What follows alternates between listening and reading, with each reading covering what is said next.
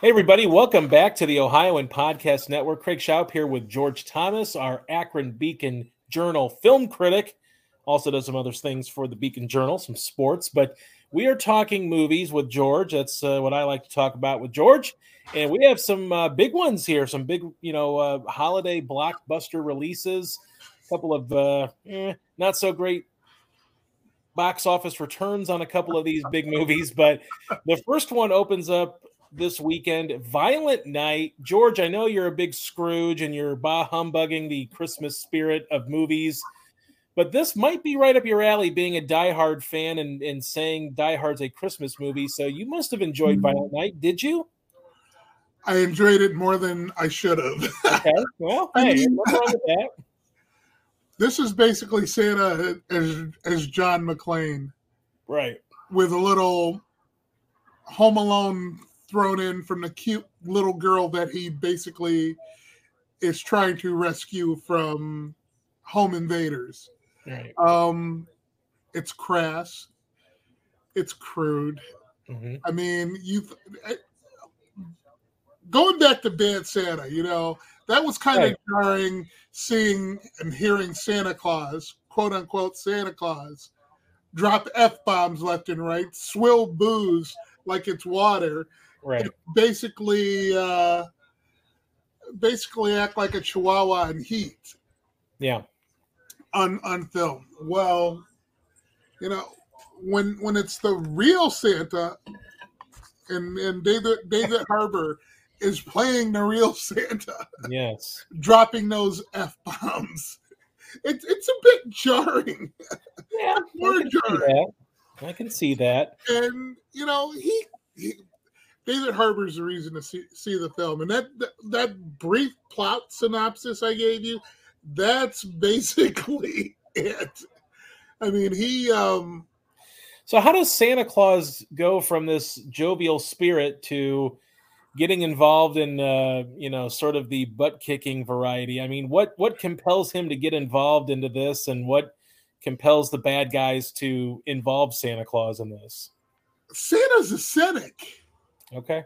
I mean, you know, you, you open the, the movie opens. Santa's sitting at a bar, choking down a beer on Christmas Eve, talking about how selfish and bratty kids are. You know, and that's where the last starts because his descriptions, the writing the, for for those descriptions, is so off the wall, manic. I don't know the best word to describe yeah. it, but you, you, you take those words in and it's like, yeah, I, you know, I know kids like that. yeah. But um, he, he, he chugs his beer. He goes about his business. And one of the, his first stops after chugging a beer is the home of a, a, a billionaire family. Um, the Lightstone family. Um, the matriarch is, for lack of a better term, just as vulgar as Santa. She's greedy, played wonderfully by Beverly D'Angelo, which is a bit strange given her connection to Christmas. True, yeah, with Christmas vacation, yeah. Yeah. And um Santa stumbles in just as home invaders are coming to rip her off of $300 million they know she has in a vault in her house. Okay. It's not subtle. I mean, for a Christmas movie, the violence is off the chart, graphic. Um, the language, same way. And it can be downright flippin' funny. Yeah. Well, it sounds like it's, it's a good palate cleanser for what we normally get with Christmas movies. They're normally rom coms or you know families struggling at Christmas time where they're trying to like give the perfect Christmas. But maybe this is one of those. Is it is it kind of something that you like? I mean, as a nice change of pace. I know we've talked a, a little bit about Christmas movies not being your favorite, but is it is it sort of refreshing to see something more in line with like Bad Santa and Die Hard? Over the years, I've written a couple stories listing untraditional or non-traditional Christmas movies. This falls firmly into that wheelhouse, and I have little problem with it. You know, Sure. I love Bad Santa, the first Bad Santa, Mhm. because it basically lampooned crass commercialism Yeah. at, at, at its very heart. That's what that movie was about. The Catholic League took me to task for liking that movie. Oh, Um, sent out a press release on it as a matter of fact. really? Wow, Georgie, troublemaker. Um, this is a satire of of action films in general. Yeah. Uh, the cutesy kids films like Home Alone with the booby traps. Mhm. and there are some really graphic Yeah. booby traps in this film. Um, and I have no problem with any of that because eventually it turns around and it gets into the spirit of the season. Yeah.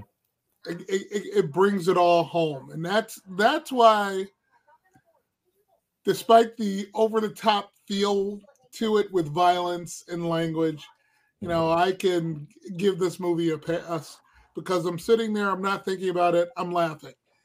And I'm sure Uh-huh. that's all director the director wanted. Well, overall, I mean, uh, does this get you into the uh, sort of, I guess, a morbid Christmas spirit? No, because I know what to expect. Everybody's been saying Santa's Die Hard all along. You know, Santa's Die Hard and Rambo and all those other action heroes, Yeah. anything Schwarzenegger's ever played, all rolled into one. And he, he, he does so reluctantly. So, you Mhm. know, yeah, I could Okay. I have no problem with it. All right. Well, I mean, uh, it sounds like even though you kind of knew what to expect going into it, it, it met expectations. I'm, I'm taking it. I mean, you know, overall, what's your final grade? I gave it a B, but I had no expectations. I'm like, okay, here we go. Yeah. Let, let's see what this ride is like. Yeah. So, All right. Well, we'll have to I'll have to talk my wife into going to see it, even though she's not really into the vulgarities and the uh, you know disturbing action. But we'll see. You know, well, it's a Christmas movie. We we have an agreement that we're watching Christmas movies, so maybe that'll be on our list. you're to make her watch Die Hard? well, I might. I mean, I don't know. We watched. We we watched. Uh, well, you know, might as well bring it up while we're on the subject.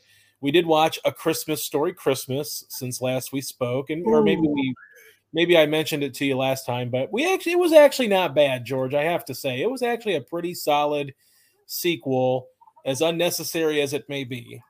Yeah, well, I for for someone who doesn't like the original, I wasn't about to endure that one. So, Understand, understandable. Well, one one movie that I think everybody's probably excited about, at least uh, movie fans alike. Uh, I'm sure you probably were excited knowing going into this one, The Fabelmans, the semi autobiographical movie. Steven Spielberg, sort of uh, directing himself in a way, as he uh, you know makes a, a very personal movie. I think the last time he really made a super personal movie like this was maybe Munich, which I love as my one of my favorite Spielberg movies. Um, tell us a little bit about the Fabelmans. I think you covered it all. Okay, I mean, it, it- bye. it- in all sincerity, I mean, Yeah. you know, you say semi autobiographical. I Spielberg has said basically with a couple minor tweaks, it's autobiographical. Okay, I mean, his parents apparently have bugged him to make this movie for years. while they really? were alive, and he, he finally got to it. I haven't heard or read why he finally got to it, but it's weird in that it's it's a film that that shows his love of cinema and filmmaking through the lens of his parents' disintegrating relationship. His Mhm. parents were divorced, and you know, it helps you. The movie presents a couple Spielberg Spielbergian truths, like the camera's lens never lies. Mhm. The, the a camera's lens can detect detect the truth. the the camera's lens can also manipulate Mhm. eh, for for good or bad. And you know, we're given a rumination on cinema, and we're given this touching story about how he grew up and how his camera basically caught the uh, chasm that existed between his parents Yeah. as they made their way from New Jersey to Phoenix to California, and the realization that, you know, they're not necessarily meant to be together for the rest of their lives. It's great performances. Oddly enough, though, the best performance may come from one of the, the cast members who was in the film the least, uh, Judd Hirsch Oh yeah. Always great. who plays the eccentric Jewish uncle that you think is going to be a stereotype, Mhm. but it's not. It's he's he's on screen for about eight or nine minutes.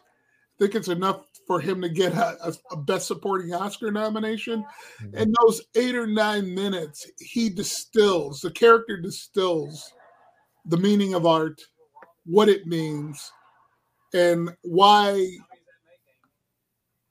why someone like Steve, the Steven Spielberg character should follow his dreams instead of following what his father wants. And his father viewed filmmaking as a hobby. Hmm. Steven Spielberg is now worth four billion dollars. Yeah. Heck of a hobby. Very nice hobby. Yes. Yeah, he viewed it as a hobby, and his father was a genius in the electronics industry Mhm. industry. So you you could see how he would why he would feel that way. Now there's nothing bad to say about this movie. Okay, I got one thing. Okay. It's a little bit too long, but I can get over that. It's a Spielberg movie. And there is a great, great um scene at the end where uh Spielberg and a lot of CBS as he's st- starting or interviewing with the uh, producer of Hogan's Heroes gets to meet one of his uh, directing idols, and that's intimidating for the character, but it's absolutely hilarious for us. Wonderful film. It's Spielberg. You know it's shot well Yeah. and and it's probably going to be a big it's really big in the oscar conversation uh, i don't know if it would be in a normal year because it is so intimate and so personal you know what i mean Right. you don't it doesn't have that Not a very grandiose, broad. Right. Oscars are broad and Right. grandiose. Yeah. Yeah. but in a year when uh, bones and all is getting touted in that regard yes. i will take the fabelmans and say yeah it's got oscar pedigree Yeah. Well, and I, I think, you know, you, you probably hit the nail on the head. It's Spielberg. Yeah, this is the second straight sort of box office, not so good for Spielberg. But at the end of the day, you know, I don't, Steven Spielberg does not care that West Side Story or The Fabelmans has bombed at the box office because he has made a career of movies that allows him to to go to a studio and say, "I'm Steven Spielberg. I want to do X, Y, or Z. Give me the money I want. Let me do what I want with it, and you're going to get at least some award recognition. And yeah, you know, you want to make money, but he could always go back into his back pocket and make a Ready Player One or a Minority Report or whatever he needs to do. I mean, he's already working on uh, like a, a, a, I believe it's like a Frank Bullitt, you know, movie with Bradley remake Cooper. or reima- uh, Reimagination of it, I think, I is think kind of it's a what I've heard. continuation Yeah.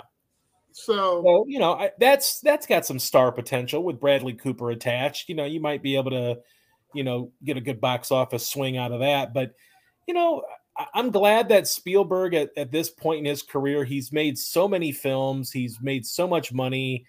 He he should be able to do whatever he feels like doing. I don't think he even cares anymore. It's Yeah. like I'm gonna. How many film? I'm not, not to say all of his films were simply just box office fodder because they weren't. There's Right. some element of of his personality imprinted there. However, after the track record he has, how does how does he not have carte blanche for the Yeah. rest of his life to do anything he wants to do? I mean, with, with, he he doesn't even necessarily have to make movies anymore. He Right. can retire, and he's at this at this stage of the game. He's doing it for fun, and I can Yeah. respect that. I really can. Um, But even still, he's still he's making like West Side Story was well well received. Even you know whether people saw it or not doesn't really matter. People still thought it was a very. I mean, for all the bad things that are said about remakes or reimaginations of of movies or sequels or prequels, like he made a movie that people thought was great and it was an Oscar nominated film. And here with the Fabelmans, he's able to make a, a very personal and intimate film about his life and you know sort of the the good and bad that goes along with that upbringing. I mean these are the kinds of movies i want to see spielberg make. I don't need to see him make jurassic park again or you know indiana jones need- again. I I don't don't even need to see Ready Player Two. So, no i don't you know i mean yeah i agree there. I mean i like ready player one probably more than most people did. I like But- it.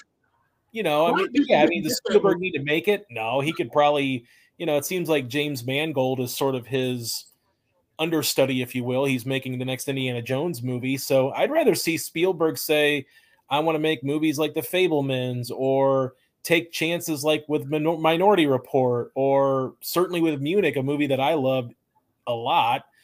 And, and just kind of do what he wants to do as he rides out his career, even though he's like like Martin Scorsese, they're in their swan song of their lives, but they're still making great films. Do you think? And, and, I I interviewed him once or twice, twice, and I the question was never really brought up. I interviewed him for Saving Private Ryan and The Minority Report, and you know since those, I've always wondered if he ever felt boxed in by by his success. You know what I mean? By delivering these event movies know, and did did he ever feel like he was obligated to continue that now it's just you know what like we said he's going to do what he wants to do and he's he's finally free yeah, of of those obligations because personally i think ready player one as much as as much block, blockbuster credit as it had i think he did that one simply because it was fun and it was Yeah. it, it was it was challenging for him to do given the new technology right, yeah, yeah. I mean, I think he probably felt boxed in, maybe. And and look, you know, whether you like it or not, you know, Indiana Jones and the Kingdom of the Crystal Skull was probably one of those movies where it was probably I don't know if it was one that he didn't want to do that he just had to do, or the studio's like, no, no, you got to make this or whatever. I mean, you know, he had the you know Cate Blanchett and you know a, a talented cast. It maybe just wasn't as impactful as the previous trilogy, but you know, I think maybe that was the last time I really felt like he made a movie that he probably didn't really care to make, but he made it because he got a good paycheck and maybe like, oh, you know, I'd like to explore Indiana Jones one more time just for the hell of it because who knows how much more filmmaking I'm going to do. You know, I mean, at, at the end of the day, you just never know when your time's up. But, you know, since then, you know, he's obviously, you know, Lincoln, War Horse, you know, the Bridge of Spies, The Post, but then he also did the BFG and you know West Side Story. So he's kind of, I mean, he's just a versatile filmmaker, probably one of the most versatile filmmakers of all time. That he can just dive into any genre he wants, and whether he's boxed, you know, you could have you could have made the argument that Minority Report would be one of those like you're boxed in, you have to make some sci-fi epic, but then it's a risky take chance kind of movie, and it and it, it has ideas, and it's not just some, you know, boring science fiction movie. It's real interesting science fiction and real, you know, ethical and moral dilemma on on you know the precogs and you know controlling crime and, and things like that that in some ways was sort of ahead of its time. If you watch a movie like that nowadays, you might wonder, would we be better off or not better off with you know precogs, you know, sending out those balls to see who should be arrested for a potential crime, you know? So it's it was a, a very interesting film and that's one of those, you know, is an expanded short story from Philip K. Dick that you could have probably boxed him in and said, Yeah, we want you to make a movie, Steven, but we want you to make it more action and less, you know, a little bit more brawn than brain. But he, he decided to make what he made, and you know, it was a great film. Absolutely. Absolutely. Do do you think it matters I mean, you know, you obviously you said, you know, you'd like to see him get carte blanche, and I think he probably gets that. I mean, you know, Clint Eastwood kind of gets that with Warner Brothers, where he just gets whatever the money he gets, and then he can go make whatever he wants. I would imagine. Do you think like having another box office bomb like the Fabelmans, which is already going to go on video on demand here in a couple of weeks? Do you think that he might lose not not get reined in a little bit but maybe not get just whatever he wants to make a project? I think he can chalk his two quote unquote bombs up to the pandemic. Yeah. That's what that's what i think. And whether or not we want to admit it we're still kind of there in the pandemic where the oh, audience oh, yeah. isn't, yeah. isn't isn't back fully and I, I think he gets the benefit of the of the doubt because of that. Sure, I, I, I completely agree, and um, you know, I I've never really cared about the box office when it comes to movies. If it, you know, good movies are good movies, bad movies are bad movies, but you know, you just don't want to see anything happen to where it's like, oh well, Spielberg's not going to be able to make his passion project that might be a little bit bloated budget wise, and you know, whatever yeah, he's always going to be able to make his passion project. As he should, no matter how old he is or what state of mind he is in. He he needs to just give him a just give him something, give him a camera, give him Tony Kushner writing a screenplay, and uh, he'll be in good shape probably. So, although we did talk about the bombing of the Fabelmans at the box office, another box office bomb, sort of a surprise because we're talking Disney here, George. Strange World a huge box office bomb. Is it a bad or good movie? What are we talking about here with with Disney's newest, you know, their usual Thanksgiving-y, you know, November release schedule? It's no Encanto. Okay. Yeah. Um is it bad? No. I'm see I'm trying to I'm trying to go back in my Disney data bank mm-hmm. and remember an animated film that was just there. Can you think of one?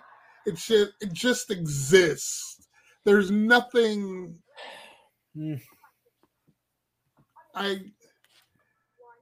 you know, with my age, I go back to I, I can say the Black Cauldron, I guess.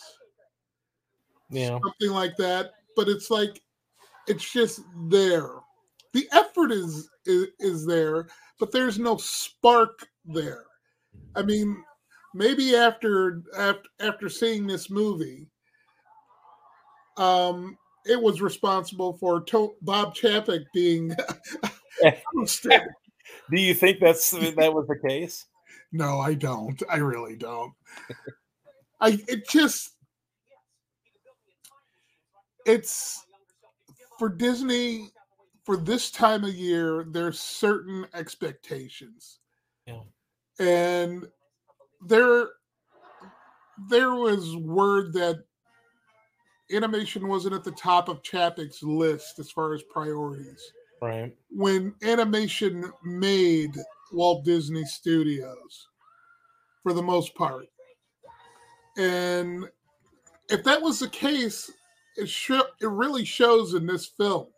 Looks gorgeous.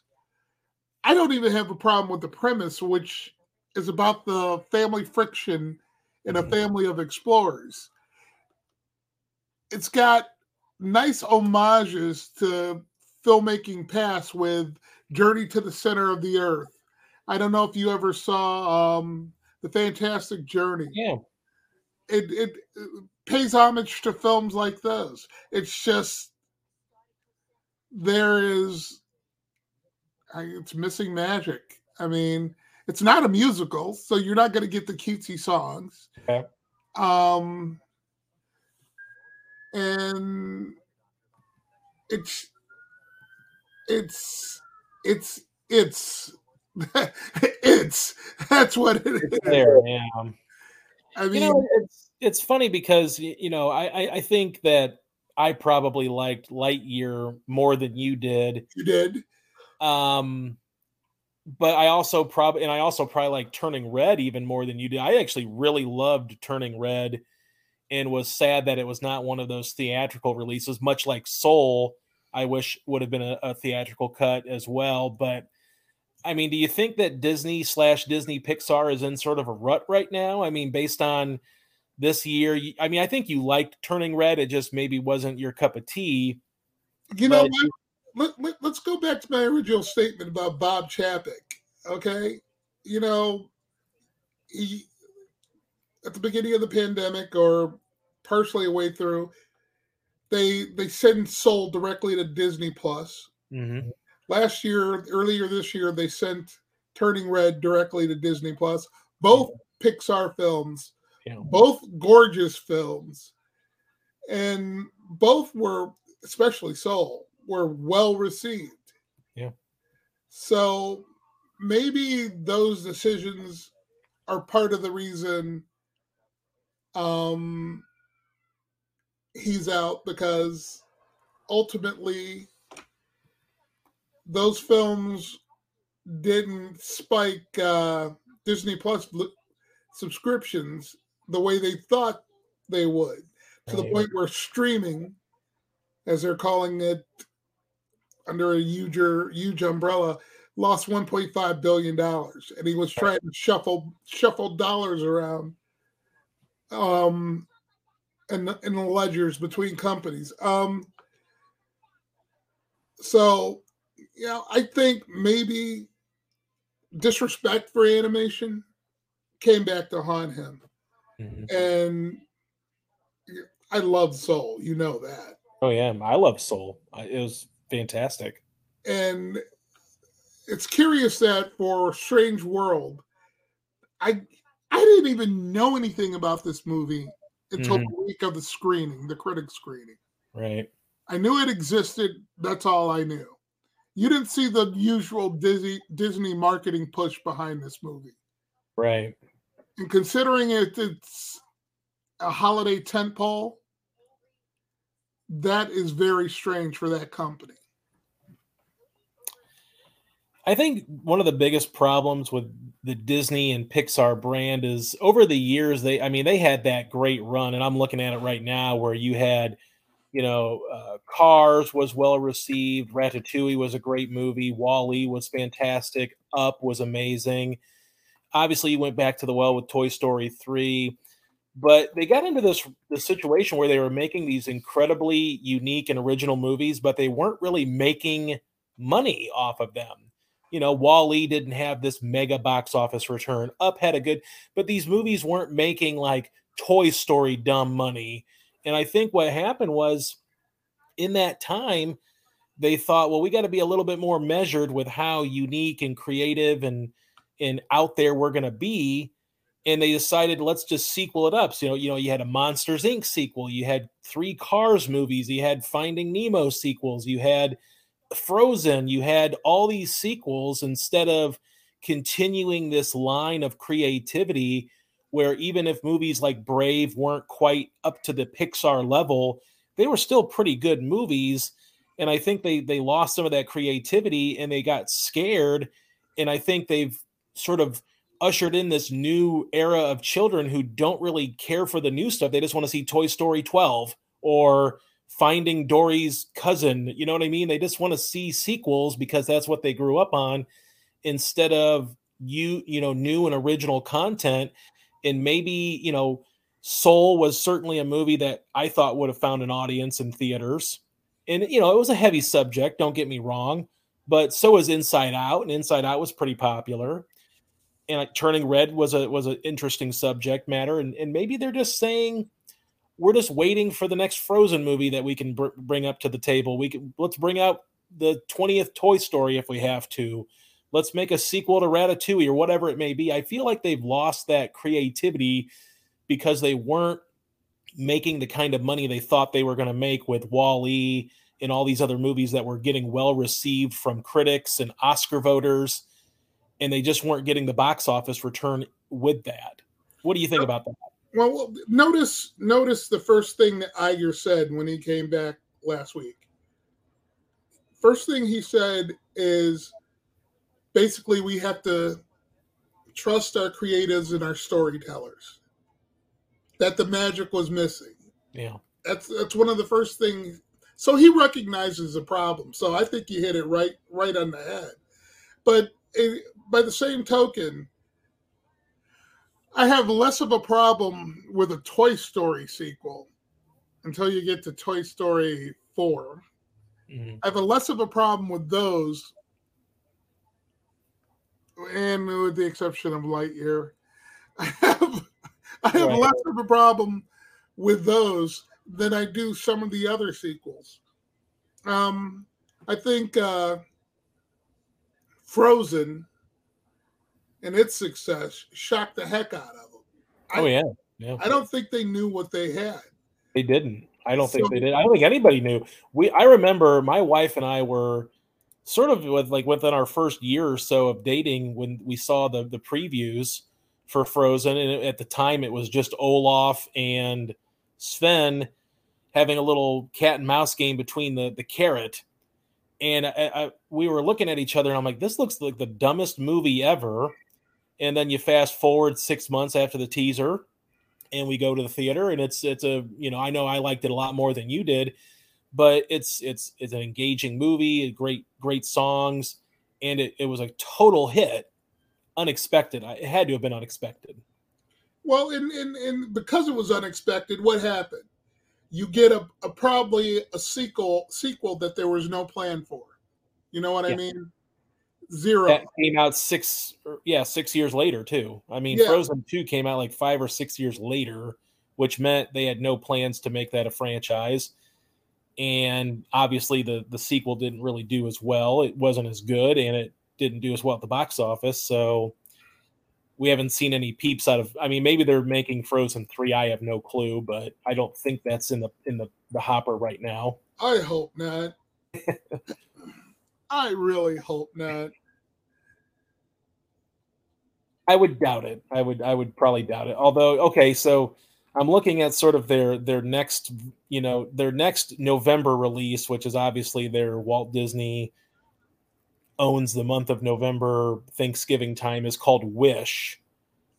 Um, don't know anything about it, but that's what the next movie is that's coming out next year. So maybe it'll be. But then they also have Inside Out 2 yeah. that's coming out in 2024 which you know look i love inside out but do you really need to go to that well like six seven eight nine years later i just don't understand that see i i another one that you like more than i do i mean i don't know you know inside out to me was a, a rip off of herman's head so okay a 19, I, for those who don't know, Herman's Head was a 19 late 1980s Fox television series comedy, one of their first, if I'm not mistaken. And they just made Inside Out for yeah kids, but um yeah. Well, I, I, I, guess I misspoke when I said that Frozen 2 didn't do all that well. It did make 1.4 billion dollars and it outgrossed the really? original. It did. I'm looking at uh, I'm looking at the box office. This is this is I think kind of validates my earlier point. This is the highest grossing. I'm guessing they're kind of encapsulating Disney and, and Pixar movies together, which the Lion King live action, which was just whatever, made 1.6 billion.